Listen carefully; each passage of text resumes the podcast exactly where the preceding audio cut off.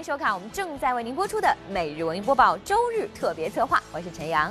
希望大家多多关注我们的微信、微博，或者是拨打节目热线九六幺六八来跟我们互动。这样的话呢，您就有机会得到万达影院和首都电影院金融街店提供的电影票。一周热搜人物排行榜，我点你来看。潘粤明为何泪洒现场？徐静蕾唱歌出状况，如何化解？不行，我要哆嗦了，不行了，我的手一直在抖。一周热视频排行榜新鲜出炉，当老虎遇上猫，猜猜谁更强？黄晓明帅不过三秒，王子文分享瑜伽视频。一周演出排行榜，有人欢喜有人忧。黄子韬开演唱会坚持音乐初心，周杰伦演唱会选址荒郊野外。有一种友谊叫做塑料兄妹情。刚刚开玩笑，最熟悉。谁？熊吗？哎，你刚刚说谁？有一种友谊叫做确认过眼神，遇上对的人。就是小蚂蚁见到大蚂蚁。神探波波爸看歌王后台，神秘朋友圈在哪里？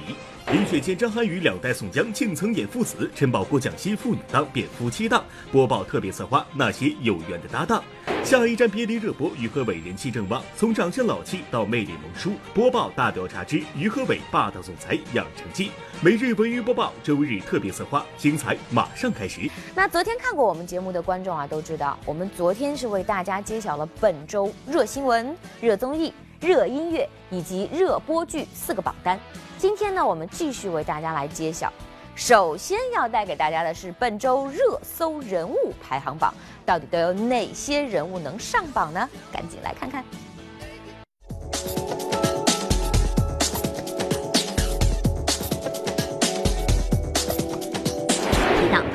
童，大家的第一印象一定是《西游记》中的齐天大圣孙悟空。这个名字伴随了几代人的成长。然而，如今“六小龄童”这四个字差一点就被某化妆品公司当成商标注册了，被意义商标“六小龄童”指定使用商品为第二十四类纺织品毛巾、卸妆用布、浴巾、枕套、毛毯、被罩、床单、桌布、家电遮盖物、毛巾布等。原来，石家庄某化妆品公司提出申请，欲将“六小龄童”作为公司注册商标名称。眼看着自己的名字将有可能成为化妆品等日用百货的商标，“六小龄童”马上提出了异议。大家都知道这是一个演员的艺体，但是现在不管怎么说，结果非常好。我还是很感谢那个国家工商总局啊，商标局做出这样的一个决定啊，所以也觉得有一些商家完全可以，你可以根据自己的想象去选择一个好的一个品牌的名，同样可以做好。对，因为你像在我们不了解情况下，你也没有跟我们任何沟通，让你去呃注册这样的一个呃名字，但是你没有必要，呃，就是人家讲话就没有必要，就是会想到这个名字去注册。随后，国家工商行政管理总局商标局经核查认为，六小龄童作为张金来的艺名，享有较高知名度。如若批准该商标的注册权，易使消费者对商品的来源产生误认，决定该商标不予注册。该化妆品公司在未取得六小龄童授权的情况下注册商标，也涉嫌侵犯他人姓名权。姓名权呢，在法律保护的范畴内呢，既包括本名，也包括为大众所知晓的艺名。那六小龄童作为艺名呢，享有一定的知名度，啊，这个呃商标局驳回这个公司申请注册六小龄童商标这样一个动作呢，是基于对六小龄童这个艺名啊在先权利的保护。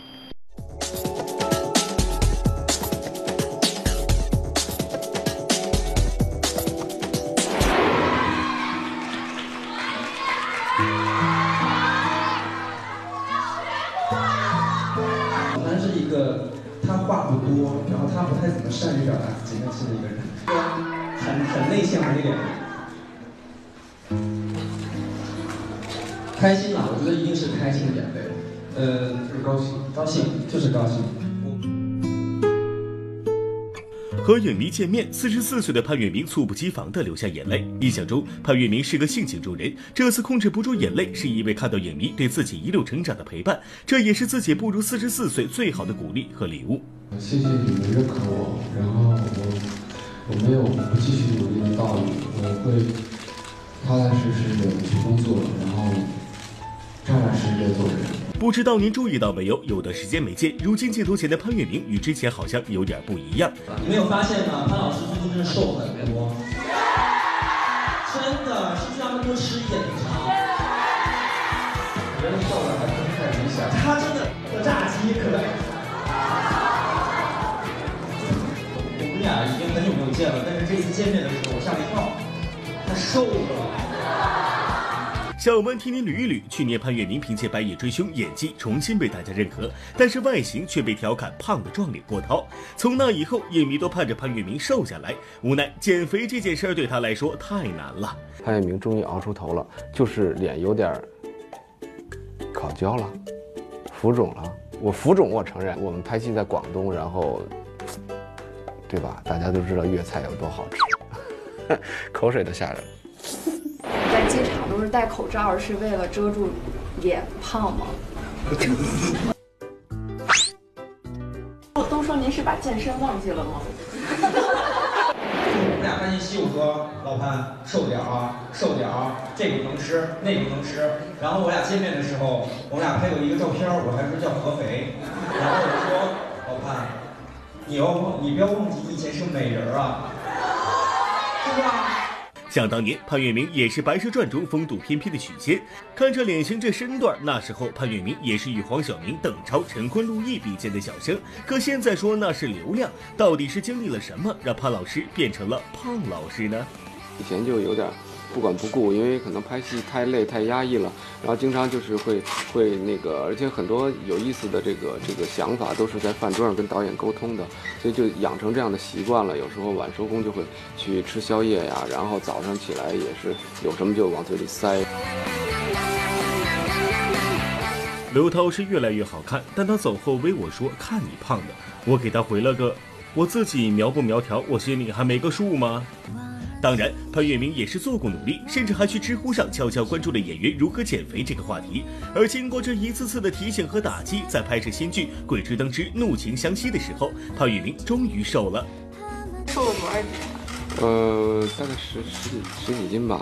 我觉得演员就是形象，其实还是挺重要的。就希望能够稍微克制一下自己这个食欲啊，只要营养够了，然后体力跟得上，我觉得就不要吃的太满。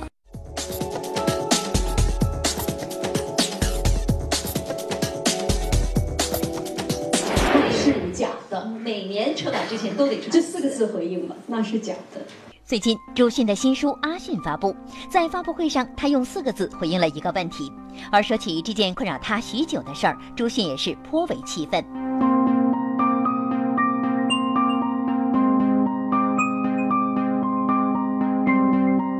很简单的，网传什么癌症复发，那是假的。每年车展之前都得这四个字回应了，那是假的。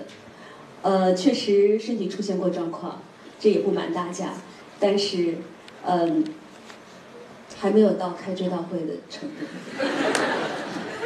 因为我看网上已经给我嘎开过好几次，我说这些人也不怕忌讳，不怕我晚上去找他，哎，呃，挺好的，现在一点问题都没有，非常好。二零零六年，朱迅曾患甲状腺肿瘤，而这件事却被外界无限放大。在这本历时两年创作的新书中，朱迅不仅针对关于他疾病的传言首次做出回应，还讲述了很多不为人知的故事。十五岁就主持节目、演电影，十七岁赴日读书，扫厕所、洗碗被房东驱赶，甚至遭坏人威胁，这些留学生的经历，朱迅也都曾经历。我的第一份职业。培训就是在洗手间里，我一点都不觉得这件事件是件丢人的事情，因为其实，在人面前看得见的地方做到的事情固然重要，但是关键是别人看不见的地方，你能做到什么？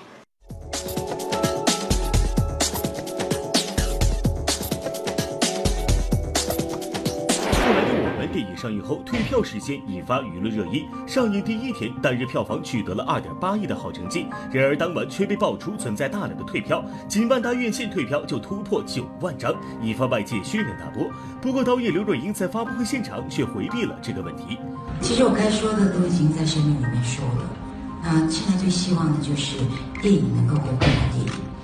涉及退票事件的售票网站一再澄清，究竟是合理范围内的退票，还是恶意退票，目前还没有定论。然而一波未平，一波又起。虽说后来的我们票房已过十二亿，但是豆瓣评分仅有五点八分。有观众认为，电影讲述北漂的故事有些过时，片中关于男女主人公职业和居住环境的设置也不符合常理，尤其是片中男主角作为已婚人士，在感情方面却和女主角纠缠不清，让观众无法接受。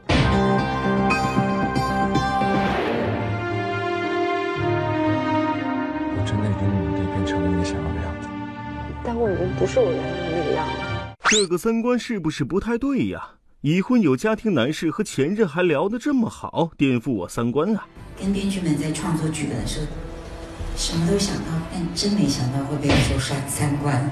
其实我并不是在卖惨，我觉得我是在写实，而且我也真的不觉得送快递或者是呃去卖房子就是惨。拿着三观这事儿拿跟一个电影来讨论，不再舒服听了。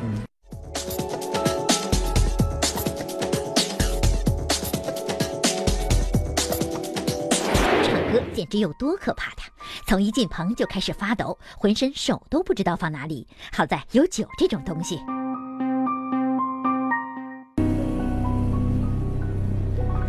不行，我要哆嗦了，不行了，我的手一直在抖，我真的一直在抖，话筒。好，来给我口水喝，快。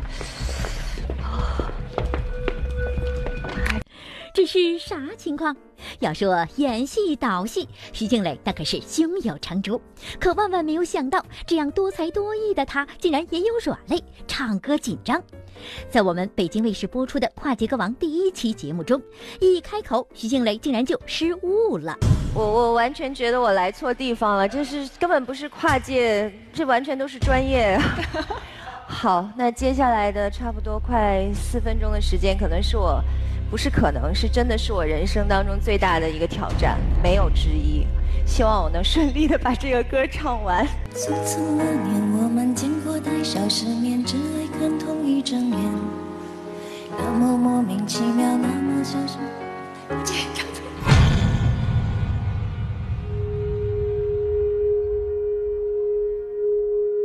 第一遍还唱错了，不知道我在唱什么，我也不记得词是什么了，完全忘了，就完全懵掉了。嗯，好，来再来，来继续。匆匆那年，我们见过太少世面，只为看同一张脸，那么莫名其妙，那么。讨人欢喜，闹起来又太讨厌。其实从去年开始，节目组邀请我，一方面我就说不去不去不去，我去不了，不会不行，我不行。但一方面又在想，徐静蕾你怎么那么怂了？不就唱个歌吗？怎么给你吓成这样了？所以今天还是来。谁甘心就这样彼此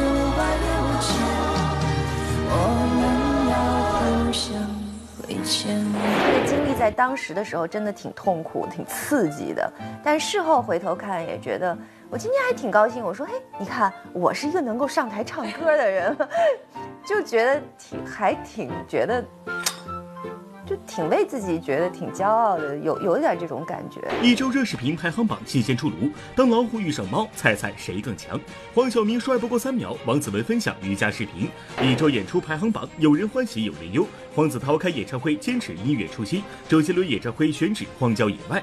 有一种友谊叫做塑料兄妹情。刚刚开玩笑，最熟悉。谁？熊吗？哎，你刚刚说谁？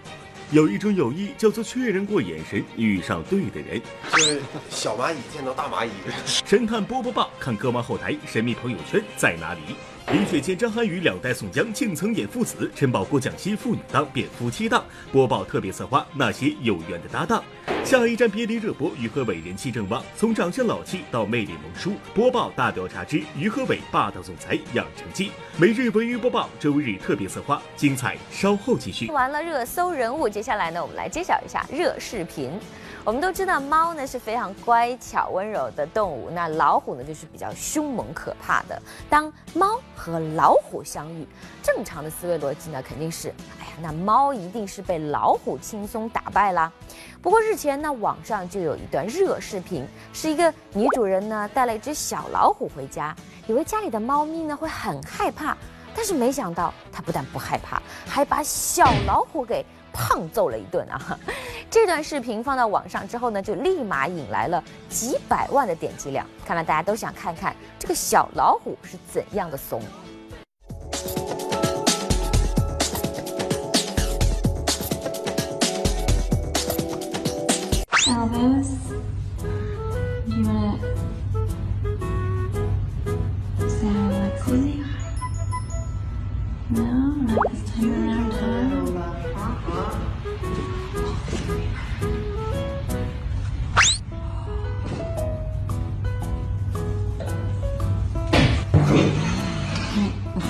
That didn't work out.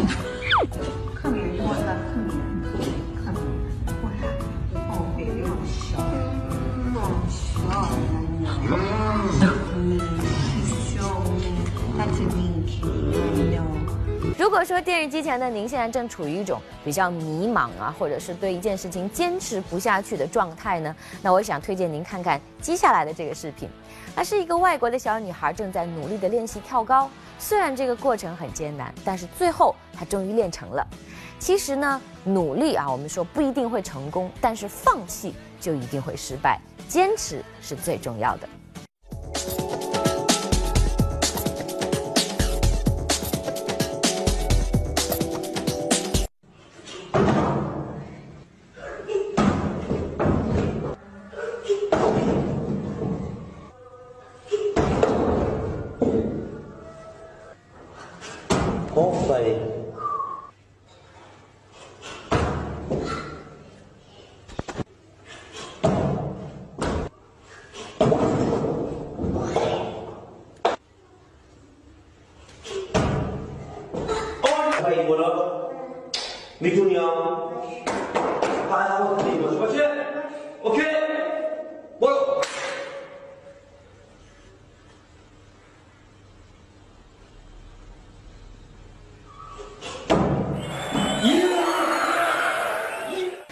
两天啊，这黄晓明是发了一段视频，视频当中呢，黄晓明随随便便就能抱起一个身高体重和他差不多的人啊。可是那话怎么说来着？帅不过三秒。这不，黄晓明也有接不住的时候啊，自己还笑称出来皮很快还是要还的。这段视频呢，引来了很多网友围观。好吧，我们也把这个热视频第三的位置留给他。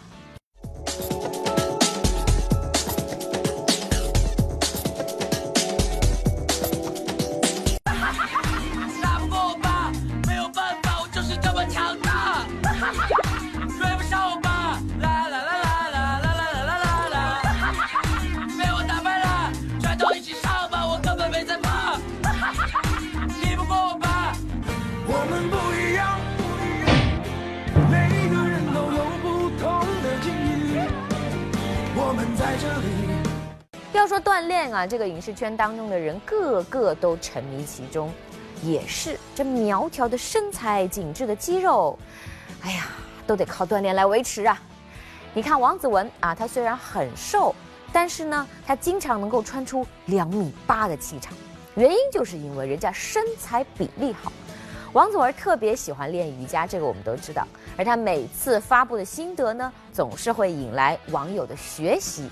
这次他又更新视频了，我们赶紧来看一看。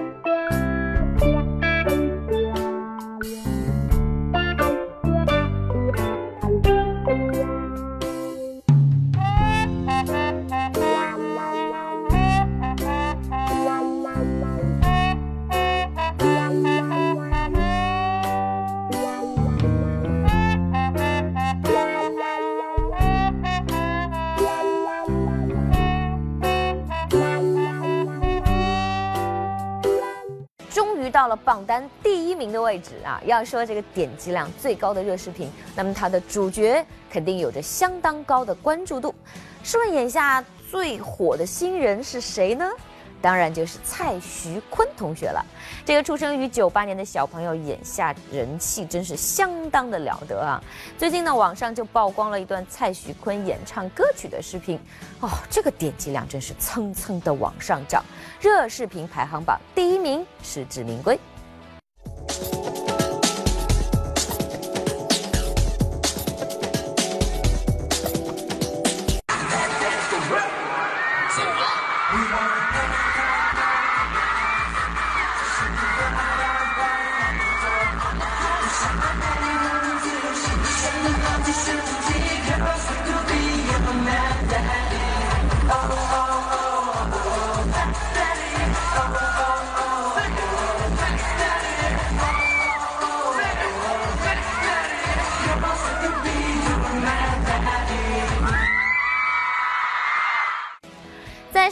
播出的《跨界歌王》当中呢，相信有很多的观众对其中的一个桥段都记忆犹新。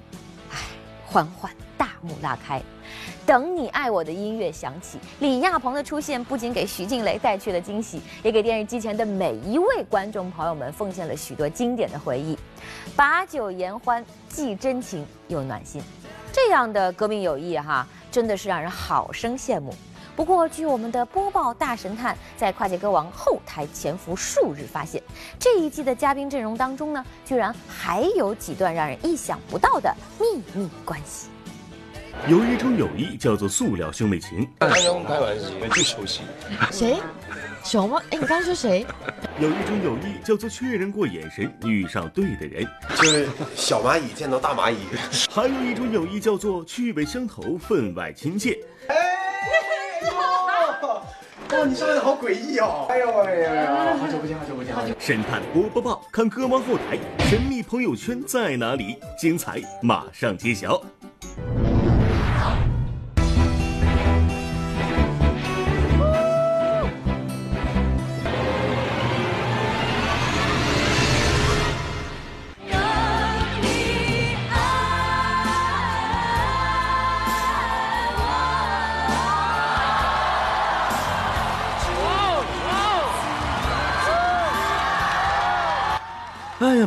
这一波回忆杀看的大神探我老泪纵横。顺便插一句，以上画面黄立行你怎么看？还有李亚鹏同学，你垮了的颜值好像回来了。各位来回个神儿，别盯着台上看了，台下更精彩。看看台下大神探我捕捉到了哪些强大的朋友圈。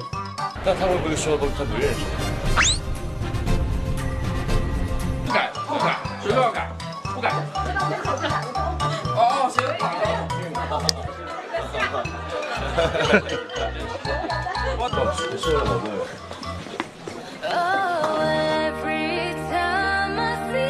Hello，嗨嗨，不烦啊，你们拍照。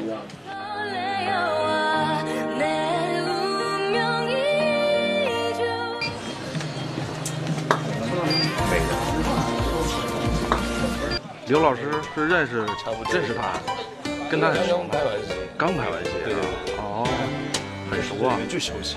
那他会不会说不他不认识？不会吧？刚才好像刘恺威跟你很熟啊，我们他谁？熊吗？哎，你刚刚说谁？嗯，谁？那他会不会说不他不认识？昨天他们还问我，就说，哎，这里面你你觉得谁是你的敌人？我就觉得算了，别跟他们比了啊对，何必跟别人比呢？是不是？然后，对我就忘记，他还他还说，哎，你没有听过凯威哥唱歌吗？就是一下子就还没想起来，后来回去回忆了一下才想起来，不对哦。我说菲儿同学口口声声的说和人家凯威哥不熟，背后还使劲夸，你是怎么做到的？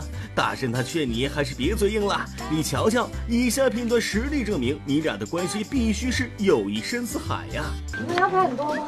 我刚才开始拍啊。是吗？我刚才在镜头前说不认识你，哦，我知道，我说他他会不会说不认识我？不，我刚在镜头前说不认识他，真的。你的舞跳的怎么样？真的不要太好。哇，我实在唱的，我跟你说，惊天地泣鬼神，千万不要吓到。你给我们给给我们那种老前辈一点一点面子。经过大师带我细微的观察，以上这塑料友谊纯属是虚构，你俩典型的属于口是心非系列。但我说下面这一组，这友谊那绝对是八辈子修来的缘分。就是小蚂蚁见到大蚂蚁。我看你那个戏了，帅！哎呦，我我我都不好意思，我都 我都不好意思提。臣出托宋玉，不良于行，还请公子带臣离开这里。叫张扬，挺好的，他的剧本形式要求跟别的那个不一样，我觉得挺好的。嗯，完成的反正我偷偷看了 有好多。东吴善使诈降之计，下官力请陛下请贾逵将军为大司马副将。这一路之上，贾逵将军屡次劝告大司马，周防可能是诈降，言犹在耳啊，大司马。加油！哎呀，我这。事后缓解一下这个紧张的心情。喝到喝到不记得。哎呀，我天，这太紧张了。两代司马懿啊，就是小蚂蚁见到大蚂蚁，是吧？对，对我是我这个，哎呀，我我我肯定没法跟吴老师比，就是我是觉得，就是演这个戏就是一个学习的过程嘛。那我演的比较张扬一些，那可能有些人能能能接受得了，有些人接受不了。但我觉得这这个学习的过程是好的。哈哈哈，在跨界歌王的舞台上，那真是没有最逗，只有更逗的节奏。选手们之间的神秘关系刚刚告一段落，咱评委这方竟然又被大神探抓个正着。嚯，出场方式都是这么的新奇，你俩够默契呀！哎呦哇！这个跨界歌王啊，之前来过很多很多的特别好的演员呐、大咖啊、各位老师啊，你看啊，大勋老师是不是啊？哦，然后你看啊，哦，李光洁老师啊，好，哎，哇，你说的好诡异哦！谁叫诡异？我一直安排好的嘛？尾随在你的后面。啊，真的假的？对，本来想到后面熊抱一下你。哎呦喂呀！好久不见，好久不见，好久不见。哇，你是来？我是来唱歌的。评委？没有，我是唱歌的。你是选手啊？对啊。那太不公平。因为我一直是当的是是一个演员。那你那你太公平，那你太强了。因为我演音乐剧嘛。真的假的？对啊。我不相信。我们的爱，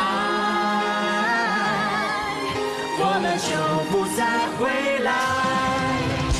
直到现在，我还默默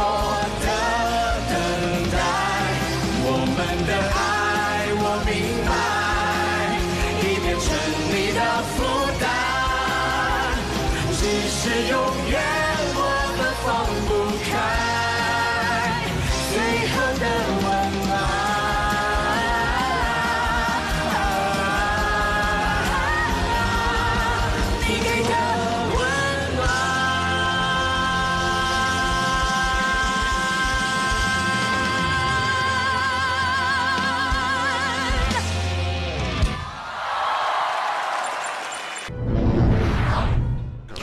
任海内，你可知我像灵魂不醉？我也快唱完。哎呀，惭愧！加油啊！好。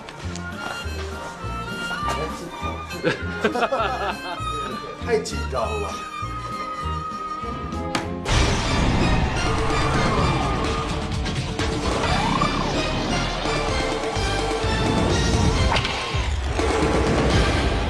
一周演出排行榜，有人欢喜有人忧。黄子韬开演唱会坚持音乐初心，周杰伦演唱会选址荒郊野外。有一种友谊叫做塑料兄妹情。刚刚开玩笑，最熟悉。谁？熊吗？哎，你刚才说谁？有一种友谊叫做确认过眼神，遇上对的人。就是小蚂蚁见到大蚂蚁。神探波波报，看歌王后台，神秘朋友圈在哪里？林雪健、张涵予两代宋江竟曾演父子，陈宝国蒋欣父女档变夫妻档。播报特别策划那些有缘的搭档。下一站别离热播，于和伟人气正旺，从长相老气到魅力萌叔。播报大调查之于和伟霸道总裁养成记。每日文娱播报，周日特别策划，精彩稍后继续。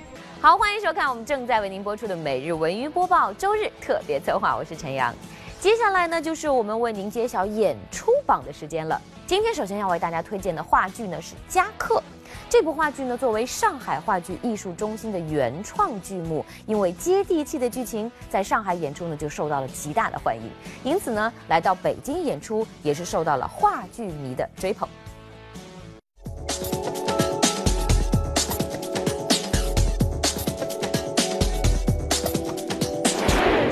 的话，就是有代表马师图这个角色出来的，然后也有就是，比如说里面有很多故事情节很心酸，然后音乐叠加进来，可能会更加直击呃观众的内心。我我先唱完一首歌，然后跟观众说一句台词，我说马师图怎么怎么怎么怎么，然后观众就看这是一个故事。主要我有一个过场音乐，然后就是一个后面情绪到了一个高潮的时候会会会有加。一出精彩的话剧，除了有好的剧本和演员精湛的演技外，当然缺少不了舞台设计和现场音效的默契配合。为了让话剧《加客》更好地呈现在观众面前，导演周小倩设计了不少的环节，比如在剧中加入了摇滚歌手和乐队。为了精益求精，在经演出的时候，她在原有三种乐器的情况下，又加入了小号。我现在加进去了那个小号。其实我最早的时候，我就是特别想要小号，因为我觉得小号有一种能让所有的人呼有一种呼唤的感觉。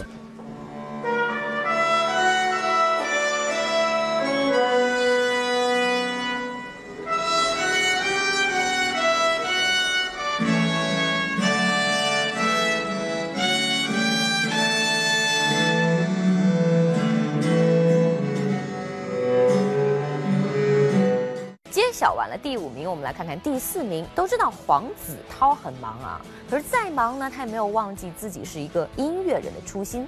最近黄子韬就在上海开了演唱会，我们赶紧把演出榜的第四位颁给事业全面开花的黄子韬。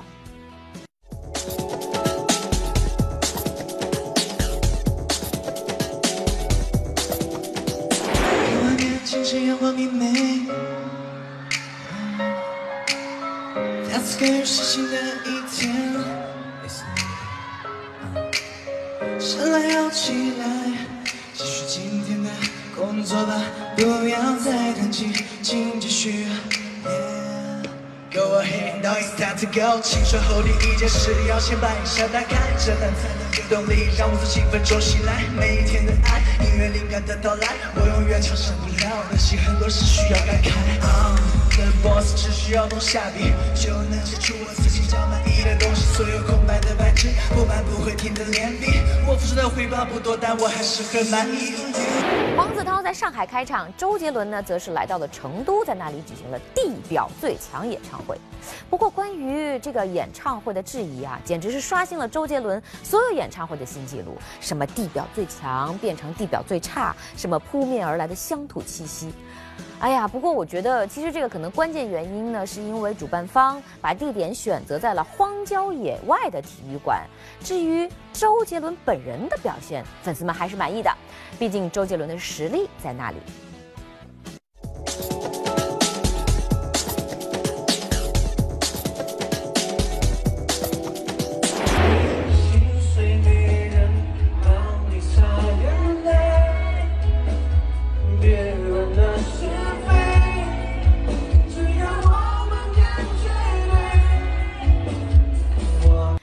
论对歌手的福气啊，除了周杰伦之外，还有一个呢，就是张学友。都知道之前在江西南昌演唱会的时候呢，一名逃犯因为实在是太喜欢张学友了，所以他冒险买票听偶像的演唱会，结果呢被警察发现，进而被抓获。这样离奇的事件够让人惊讶了吧？没想到还是在江西，只不过这个地点呢是换成了赣州。又一位逃犯再次上演了这个戏码，被警察当场抓获。您说说，张学友的演唱会这魅力是不是太大了？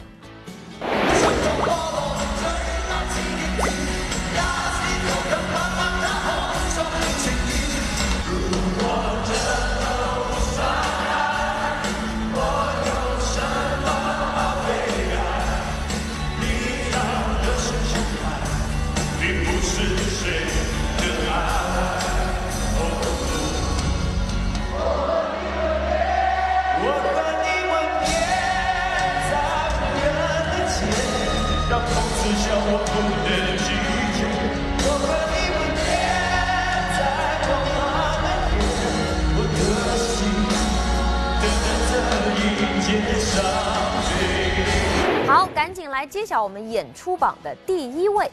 前两天，张靓颖在北京五棵松开启了自己2018真相世界巡回演唱会。当天呢，她的这个出场方式是绝对令人意外。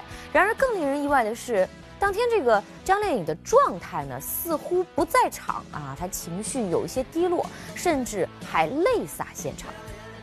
我大概从我大概从零八年还是零九年的时候，我右边的耳朵就会间歇性的听不见。然后刚刚那首歌唱到一半的时候，它又开始听不见了。如果说哪一天我真的完全听不见了，可能我的世界听到的东西会没有那么完美了，但是，但是所有记忆里面的东西一直都是完美的。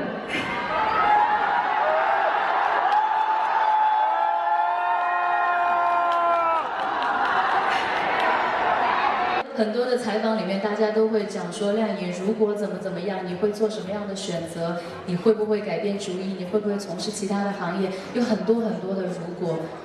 我想我以前从来没有说过如果，因为我有很多事情是非常非常确定的。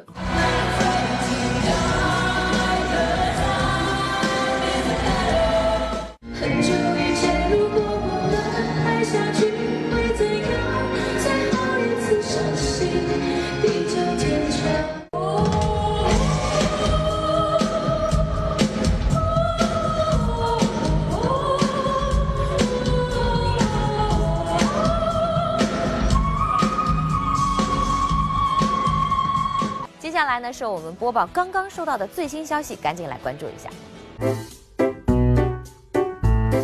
呃，饰演法学院留学生，然后因为是法学院留学生，所以就是呃，在让我第一次接触到法律方面的专业知识。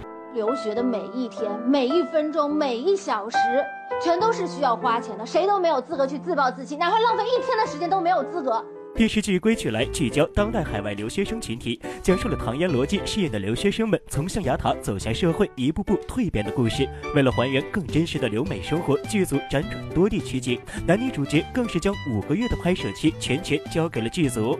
听说这次戏路拍的挺苦的，呃，我觉得还好，就是时间周期嗯、比较长，因为我们在北京、呃洛杉矶、柬埔寨三个地方取景拍摄的，对。原来我的优越一直都是父母的负担，他们为了成就我，不敢享受，不敢休息，甚至不敢生病。值得一提的是，这部《归去来》是唐嫣和罗晋继《乱世佳人》《X 女特工》《克拉恋人》和《锦绣未央》后的第五次合作。戏里从校园走向社会的二人经历了一场虐心的感情纠葛。虽然一度有消息称唐嫣、罗晋将不再合作了，但《归去来》的剧本又把他们吸引在了一起。谁说的不太合作？就是还是角色吧，觉得唐嫣这个角色，就是我们在没有剧本的时候就已经定了她了，这是真心话啊。然后，然后之后定的呃定的罗晋，罗晋也是因为合适，确实是合适。这个就是书卷气，他的敏感，他的忧郁，就是就是这种气质的小生在国内很少。我们知道，在范伟的小品里面有一句特别经典的台词，那就是“缘分呐、在影视圈当中呢，有一些演员之间，他们也很有缘分。细品一下，还真有那么点儿无巧不成书的意思。回顾一下他们的合作经历，那真的是演一年拍一年，缘分呐、播一部火一部，谢谢啊！真有朕，宽容软弱，不敢杀人啊。明知君王有过失，却闭口不言，得过且过，此亡国之臣也。拥抱了一下。九八年我拍的第一部长篇电视剧叫《梦开始的地方》，雪见老师演我父亲，呃，当年是四十五岁，正是身强力壮的时候，而且事业是如日中天。呃，我呢还是一个初出茅庐的小演员。恨铁不成钢啊！爸，您放心吧，我一定在部队干出点样来，接好您的班。嗯，在那个戏中，跟雪健老师学到了很多很多宝贵的经验，至今难忘。谢谢您。十八年前演过父子，李雪健和张涵予隔了这么多年才再度合作，但他们的缘分却一直没有中断。李雪健是九八版《水浒传》里的宋江，而张涵予在二零一一年的《水浒传》中也饰演了宋江。姓宋名江，乃郓城县衙第一名押司。哦，就问宋押司大人，来的什么柳押司？哎，这家伙劲儿不小啊！贤弟，所言当真，啊，不可耽误。我们俩见面，说咱俩，说咱俩还能合作一把呀。两代宋江一直期待的合作，在《天下长安》里得以实现。不过，一个演李渊，一个演魏征，父子变君臣，这对手戏少得可怜。戏太少了，孟娘。没太过瘾，分到十场戏。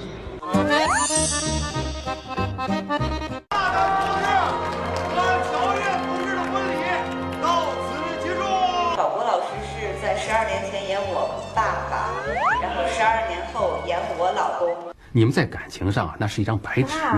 你别乱点鸳鸯谱。凡凡，你太幼稚。你是想说我是公安局长的女儿，不能随便谈恋爱？陈宝国跟蒋欣在《老农民》里扮演夫妻。要知道，他们上一次合作是《公安局长》里的父女，这人物关系的跨越出人意料吧？在演夫妻，你需要调整一下心态吗？嗯，不需要，因为宝国老师会把你带进去的。他的意思就是宝国老师需要调整心态。你们有没有觉得男演员的那个黄金期特别长？太长了，他老调，就是老用这句话来那个逗我，就说什么？你看，十二年前你演我女儿，十二年后你看演我媳妇儿，再过十二年另演着呢。跟洪老师呢，我们在若干年前曾经合作过，那一年我们是初恋情人，然后呢，现在我们又要假扮夫妻，最后产生真爱。所以现在就是我特别重要的一点，就是需要捋清这样的一个人物关系。罗丽，你也没认出啊？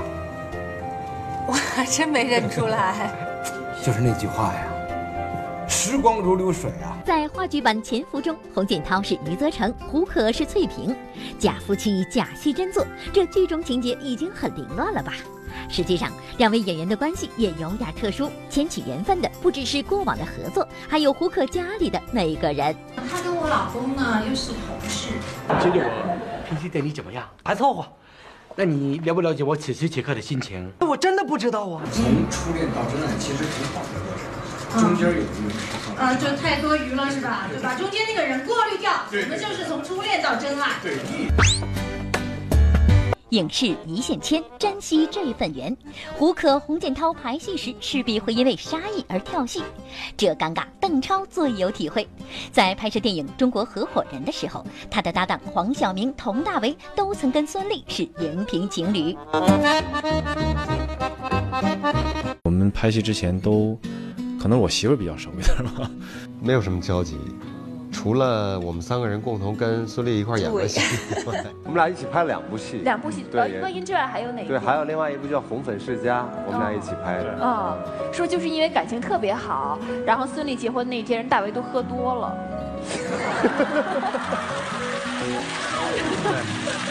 对，是是是。都怪我是跟我太太一块儿去的。拍《上海滩》的时候，孙俪就老在现场打电话。不知道他在笑什么。后来高希希导演说，他在跟邓超谈恋爱。哦，有的时候我经常是，谁是她老公？就是他俩就就是也也是采访的时候，就是比如说小明在巴拉巴拉巴拉说说，哎，丽丽那个什么，我跟你说她的习惯是什么？然后我们那时候拍戏的掏出手机什么，然后大伟对那个我告诉你说他那时候什么什么，然后就这样，然后心里就会。谁谁谁媳妇儿啊？然后大伟也会突然，哎，小明说太多了，你老公在这儿。下一站别离热播，于和伟人气正旺，从长相老气到魅力萌叔。播报大调查之于和伟霸道总裁养成记，每日文娱播报，周日特别策划，精彩稍后继续。欢迎回来，这里是我们正在为您播出的每日文娱播报，周日特别策划，我是陈阳。电视剧《下一站别离》呢，这周刚刚收官，于和伟在剧中啊就饰演了一位商业精英，而说到他呢，一直用精湛的演技，可以说是征服着广大的观众。无论是《下一站婚姻》里的霸道总裁，还是《刑警队长》当中的神探顾明，都让我们印象非常深刻。荧幕上的于和伟呢？呃，可以说是不苟言笑的，一直是以硬汉的形象示人。那在生活当中的他到底是什么样子？他又有着怎样的成长故事呢？接下来就跟随我们播报的镜头去看一看。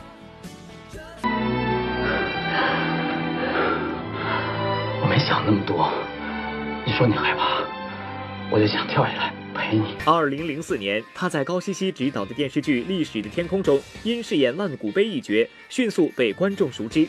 而后他又在《青芒》《搭错车》等影视剧中崭露头角。他是新三国中的盟叔刘备，他也是下一站婚姻中的霸道总裁，他还是热播剧《刑警队长》中的神探顾明。我可以接受失败，但我绝不认输。由他担纲主演的戏接连在北京卫视热播，他用精湛的演技征服了广大观众。有不少圈内同行看了他的戏，都纷纷由路人变成了小粉丝。你怎么跟他打电话？我我就说哈，我很喜欢你演的这个角色。王明老师特别喜爱的男演员。把镜子拿啊，不不不，把扇子拿好。好，三二一，请回头。哎呀，真的！他可比电视里帅太多了。真的耶！如今于和伟已经成为知名演员，但伴随着成名而来的是和家人的聚少离多。于和伟在家中排行老九，是年纪最小的一个，父母早已过世，现在只剩下最小的姐姐和一个老大哥。从小，于和伟就很依赖姐姐，母亲去世后，姐姐更是成为了他唯一的牵挂。这个我这个老姐姐是跟我最亲的一个姐姐，她八岁的时候，她就是我刚生下来。他就一直带着我玩，抱着我，属于这样一个状态。你从小啊，我我带着你，你哪回回来我都舍不得。哎，别动。你能走到今天，姐姐很欣慰，我也很高兴。你是全家人的骄傲。这位比于和伟大八岁的姐姐，以前在抚顺市做着薄利的小卖铺生意。在于和伟上学期间，她一直以微薄的收入资助弟弟上学。说实话，这些孩子这么多，都是，就是真是家里挺困难的。还有一个老太太也有点不太支持我。那后来姐姐是卖了一架钢琴，卖了钢琴，就给我外甥买的钢琴。当时那钢琴四千多，啊，四千多。然后买了买了那个卖了四千块钱，然后看着没，小伟，这个钱我就给留你上大学。准备这么多，头一头一个大学生，头一个大学生，所以那时候我心里头我也说过这话，说砸砸锅卖铁我也要供他。其实我是一个很恋家的人，从呃九二年考大学走就。就想家，其实到现在，我觉得一直想到现在。提及姐姐于和伟，不禁几度落泪。作为于和伟生命中非常重要的一个人，姐姐现在身在何处？播报记者几番寻找，终于通过于和伟的经纪人见到了传说中的姐姐。这就是老姐啊！哎哎，你好，你好，你好啊啊！辛苦了，辛苦了！快快钱，付点钱。由于常年在外拍戏，于和伟不能陪伴家人左右，而在他年少时，更是经历过两次生死离别。我我我我记得特别清楚，快快寒假了吧，然后我老姐给我打的电话，说大姐查出来癌症晚期肺癌，就特别难受，但又回不去。还有是我拍戏的时候，就是我妈中间我去看过一次，但是她就去世的时候我没在身边。然后我回来之后，因为我在深圳拍戏，我就。我就跟家里说：“我说，我说不管用什么方法，我说不要让他走，等我拍戏回去。”后来还是没等到。人生还没过半，于和伟身边的亲人就只剩下了两位。如今他更加珍惜留在身边的亲人。为了不让老姐操劳过度，他把姐姐接到了北京生活。因为我身体不好嘛，血压高，然后，哎呀，就这方面他特别特别照顾。你看，给我买的这个。这是什么东西？这是量血压的，还有那个保健品呐什么的，凡是对我身体好的都给我买回来。就这方面没说。我这刚转场，刚从那个仙居转过来。啊，今天天那边热不热啊？今天热，今天三十三十四度。哎呦天呐，够呛啊！你注意点儿。那啊，穿那个冰背心没？没有。咋不穿呢？没。没穿上，今天淋淋雨来着。今天是雨系，天热你就别出去，在家待着，开着空调。啊啊，行行啊，我有点难受了。怎么了？怎么突然有点难受了？就是一说到想他，就心里就不行了。因为好长时间没见了。嗯，是有点有点那个劲儿。去片场，您见到他会哭吗？嗯，不会，那会高兴。一路走来呢，可以说于和伟是经历了很多的坎坷。九二年的时候，他考入了上海戏剧学院，成为了表演系的一名学生。据他的老师说啊，他的这个专业课成绩十分优秀。但谁又能想到，这个班里的优等生竟会在初入演员行业的时候，曾经有过放弃要当演员的念头？这究竟是怎么回事呢？于和伟入行十九年，他精湛的演技给人留下了深刻印象。从当年抚顺市话剧团的一名默默无闻的演员，到如今戏约不断，还创办了自己的工作室。于和伟这一路走来，经历了不少坎坷。其实，在他的学生时代就已经表现出出众的表演才华。虽然在考取上海戏剧学院时，于和伟的年龄偏大，差一点就超过了招生年龄限制，但因为专业课成绩十分突出，被破格录取。他好像年龄是超过，当时年龄有了限制，二十二周岁。结果就是因为在考场上，然后他上去，他这个朗诵一来，我马上感觉到这个这个演员他的心里啊有很大的能量。不不不不不，先生怎么了？不，这不可能。这不可能！怎么了，先生？他走了。谁？马瑞呀。谁？实际上我是按鲁大海这型招的，因为就 是有胡子什么的。因为戏剧学院它是艺术院校，它也不太管，可能一直留。到最后我慢慢的就不留了，把它都刮了。哎，才发现是小生。一九九二年，于和伟顺利考入了上海戏剧学院表演系。少年老成的于和伟，私底下却爱卖萌、爱臭美、爱整人。在他不苟言笑的外表下，隐藏着一颗童心。那会儿跟我们在一块儿，我们都我们都十八九岁的年龄段，年龄段比较相符的时候，突然有一个大叔型的一个人跟我们在一块儿，然后经常跟我们在一块儿耶。当时呢，就是比较能说。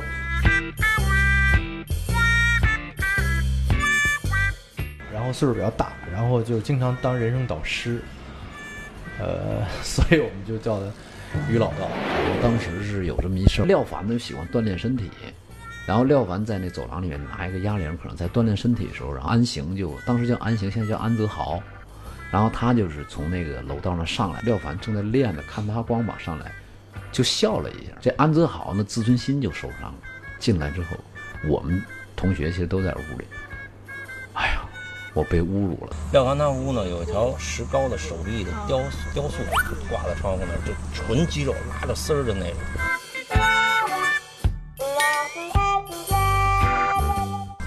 我给你十分钟时间，你给我练成这样，这事儿就算了。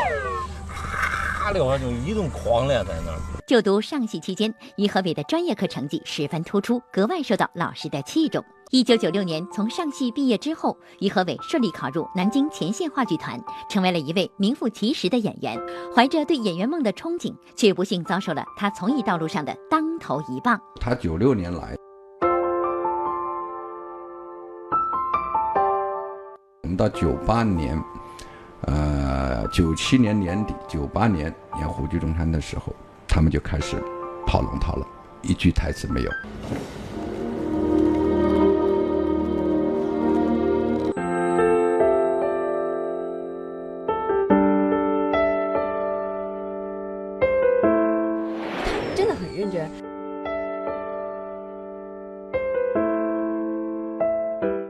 什么呢？我们就说，哎，其实这个大旗也蛮好的，因为就谁扛大旗谁火。到了部队之后，一年你就去跑龙套，你会颠覆很多东西，甚至你的表演认知观，觉得，哎，我原来那个是对的吗？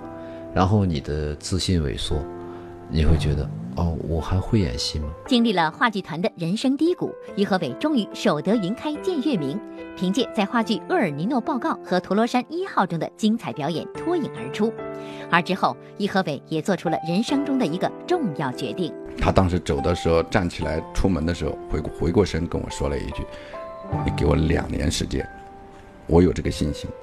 如果我闯不出来，我就回来，老老实实拍话剧，哪里也不去了。”那您多久没有回团里看看了？很久了，很久了。因为前一段时间回去就有点回忆的味道了。